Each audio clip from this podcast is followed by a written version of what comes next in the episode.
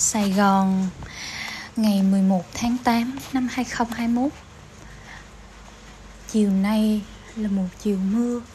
Mình nhớ cách đây một năm, Gần một năm, thì cũng là vào ngày này thì ờ, bố của một người bạn thân mình mất Và mình đã viết nốt này trên blog của mình. Hôm nay mình sẽ ờ, đọc lại để chia sẻ cùng với mọi người ha.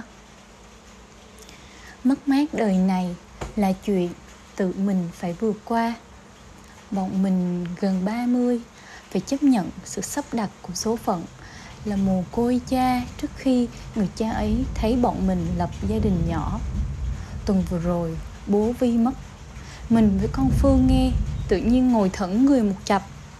Rồi tự nhiên công việc ở công ty và mọi thứ kéo mình đi nhanh chóng. Sáng nay, mở mắt ra đã là thứ bảy.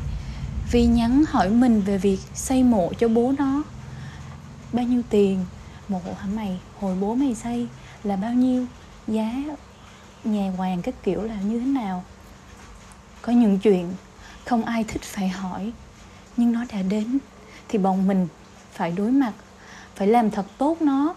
Bọn mình làm gì có quyền lựa chọn thứ gì khác Ngoài việc chấp nhận một thực tế Là người mà mình thương yêu nhất. Ra đi và bọn mình phải vượt qua. Bố nó với bố mình ngày xưa, hai ông cũng tròn tròn, tướng đậm người, hay ngồi cùng bàn họp phụ huynh với nhau mỗi khi đi họp cho bọn mình. Bố bọn, bố mình thì không có nhiều bạn bè. Sau này, bố của bạn con gái cũng là bạn của mình. Hai ông bố già chung một câu chuyện nối tiếp, từ chuyện học hành đến chuyện con gái đang làm gì lễ tết có về được không? Lâu không? Thi thoảng, sáng sáng, bố vi lại chở mẹ vi ra chỗ mẹ mình còn ngồi bán, ngày còn ở chợ, mua mớ rau, trái cà, rồi lại nói mấy chuyện xưa cũ về con gái cho vơi nỗi nhớ con cái đi học ở xa nhà. Có khi cả hai ông đến cuối đời cũng chẳng biết tên nhau là gì, chỉ biết kể cho nhau những chuyện hay nhắc tới là bố con vi, bố con hoa ôi, những bông hoa tuyệt vời nhất của chúng tôi đã được thượng đế gọi về. Chắc giờ hai ông ấy đã gặp nhau rồi. Bọn mình ở trần gian muốn hờn giận hai ông bạn này ghê. Mình ngồi ở một quán cà phê trong thành phố, nhìn lại những ngày đã đi qua. Bọn mình chỉ là những đứa con gái của 10 năm trước, vẫn còn vui vẻ, ngây ngô trong màu áo dài trắng chẳng bao giờ nghĩ, cũng chẳng bao giờ hình dung nổi là ngày hôm nay phải đối mặt với việc lo ma chay, lo mù mã cho người thương. Mình bây giờ, dù 8 tháng đã trôi qua, vẫn không bao giờ quên được cái cảm giác, cái ngày mà mình cầm cái bút ký tên mình vào cuốn sổ ở phòng cấp cứu. Cuốn sổ ấy có tên của bố mình và giờ tử. Mình lúc đó cũng tỉnh lắm, ký tên rồi đưa bố mình về nhà thôi rồi bao nhiêu việc lo tan chế ở trong nhà, nó cũng kéo mình đi mất mãi đến những năm tháng sau này. Nhiều tối về sau, nhiều chuỗi ngày, mệt mỏi, mình mệt quá. Lại quên mất mình đã mồ côi, cầm một cái điện thoại lên bấm số người thương như một thói quen.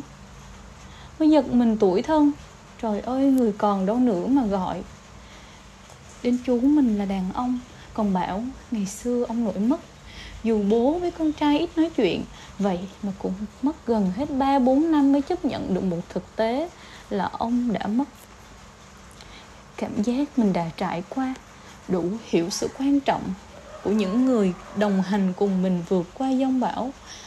Mình đã có lúc tưởng những ngày gian khó đó đã may mắn nắm tay nhau vượt qua, nhưng giông bão sau này lại mạnh hơn. Người nắm tay mình lại là bạn thân mình mới nhận ra sau tất cả, sau tất cả những khó khăn, những vật vả của cuộc sống này, những thứ gì mình còn cầm nắm được lại trong lòng bàn tay mới là điều quan trọng với mình hiện tại nhất. Những thứ còn lại nếu đã mất rồi, chợt hóa hư không theo sự mất mát. Thương lắm những cô gái bên tôi. Đời này mất mát là điều không ai muốn.